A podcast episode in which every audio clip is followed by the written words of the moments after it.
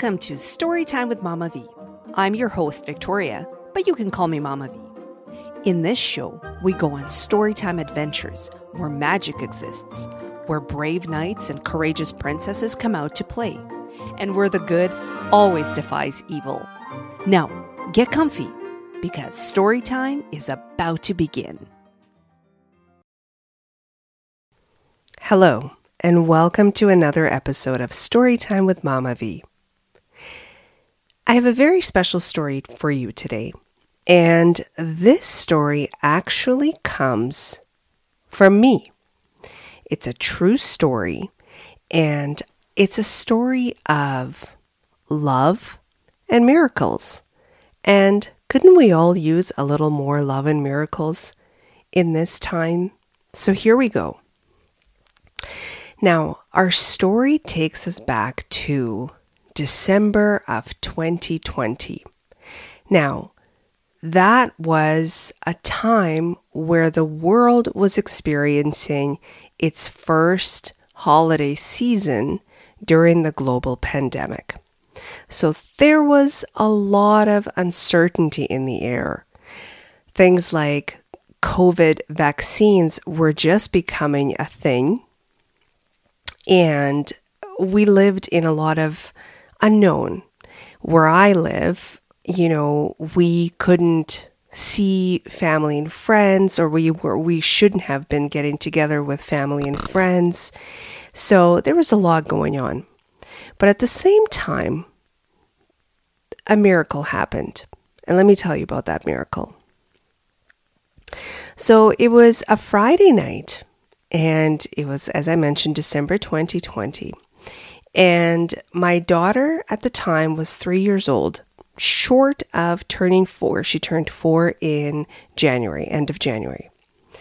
And it was a particularly lovely evening where we live, in that it was calm. There was snow on the ground, but not too terribly much snow that you couldn't get through it. And there was no wind. It was one of those perfect winter evenings. Now, I typically wander out on my lunch breaks to go for a walk. And on one of my walks, I discovered uh, a block that was really nicely decorated for Christmas. And so I told my family about it, and I thought it would be a nice thing for our daughter to see some Christmas decorations because because we couldn't really go anywhere and there was no attractions open and she was so little. But we thought for her to see some of these houses all decorated with all sorts of lights and and lawn decorations would be a treat. So because it's a winter evening, I bundled my daughter up in, you know, pants and snow pants and her jacket. And on her hands, I put on two pairs of gloves. Her first pair was this nice um, fuzzy material, these nice fuzzy material gloves. And on them, it said girl power. Um, one of the gloves said GRL, and the other glove, glove said power. I think or maybe it said girl power on the same glove. Anyways, that's not important. The gloves were called girl power. And over top of these girl power gloves, I put on uh, these other gloves, these more waterproof mittens. And so we put her in this little red wagon and we go for a walk, and it's just magical. You know, we get to this one particular house, and the owners of the house put an enormous polar bear on their lawn that was all lit up. And not only was it a huge lit up polar bear, it also was a polar bear that was in motion. So it would open its arms and close them as if it was giving you a hug. And sure enough, my little one wanted to run up and, and have a look at the bear and touch the bear. So she would take her gloves off and touch the bear and then put her gloves back on.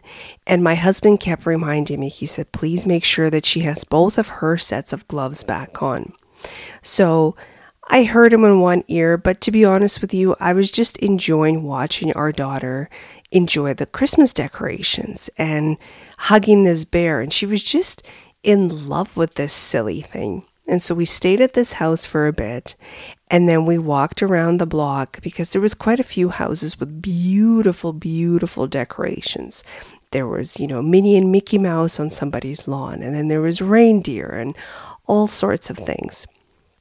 And then there was a house across the street from the polar bear house that had, it was just incredible. There were so many decorations. And so, of course, she wanted to go up to each and every one of those decorations and explore them and touch them and just enjoy herself.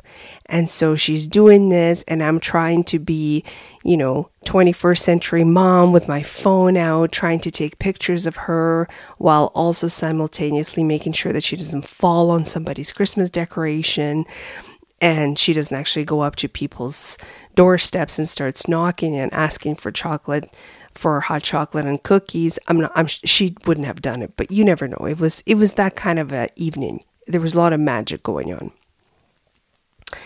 So back and forth, back and forth, back and forth of looking at different decorations. And at one point, my husband says, Does she have both sets of her gloves? And so I check her little hands, and sure enough, one of her girl power gloves is missing. Now, keep in mind, we live in Canada, so in December, it is dark. And so, as we discover that one of the girl power gloves is missing, we start looking for it. So, we're tracing, we're retracing our steps at all the houses where we went to look at decorations. You know, I have my phone flashlight out and we're looking at the path to see if we can find this little glove. And at this point, it just seems so hopeless because it's dark and it's winter time and to be honest with you, I was almost of the mindset that, you know what, okay, it happens. She lost a glove. These gloves don't cost a lot of money. We can always replace them, kind of a deal. But my husband was determined. He really, really wanted to find the glove. So it's getting later and it's getting colder, and I have just a wagon with me to take my daughter back to our house. It wasn't a terribly far walk, but it was still good 10 minutes in the dark. And so we decide that I'm going to take her home and he's going to continue walking up and down the street with his phone flashlight to see if he can find this little glove. And so we head back to our house, and on the way back, um, let me back up a step a little bit. Our daughter has a very special bond with both of us, very different bonds, but when it comes to her dad, she's very protective of him. And so she starts getting upset that he's there by himself in the cold, in the dark. So she's demanding that we go and pick him up. And who am I to say no to a little girl who wants to go and pick up her dad, who is trying to find her lost glove? And so I get her out of the wagon and I put her into our vehicle. We buckle up and we basically drove back. I mean, it was a two minute drive at most, and drove side by side as my husband walked the sidewalk to see if he could find the glove. So he can't find the glove, and I could see that he's upset. But he gets in the car, we get back to the house, and nobody's really saying much, and we just kind of wrap it up. You know, our daughter has her be- bedtime routine, and um, he, my husband is very quiet, and he's kind of preoccupied with his thoughts. And so I, you know, I mentioned, I said, you know, this, I know it's it's not ideal that we lost the glove, but you know, it's not the end of the world. It's just a glove. It's just a mitten, really. And so, um, so we go to bed, and uh, in the morning, when we wake up, I look out the window, and the day that I'm looking at is not the same as the night before. What I mean by that is wind has picked up.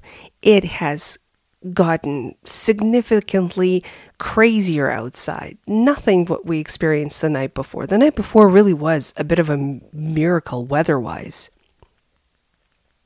And so I go to the kitchen to make some tea, make some coffee, warm up some milk for our daughter, and I noticed that my husband was not home. I noticed his vehicle is missing. So I thought, well, it's not unusual because he often goes um, to run errands on Saturday mornings.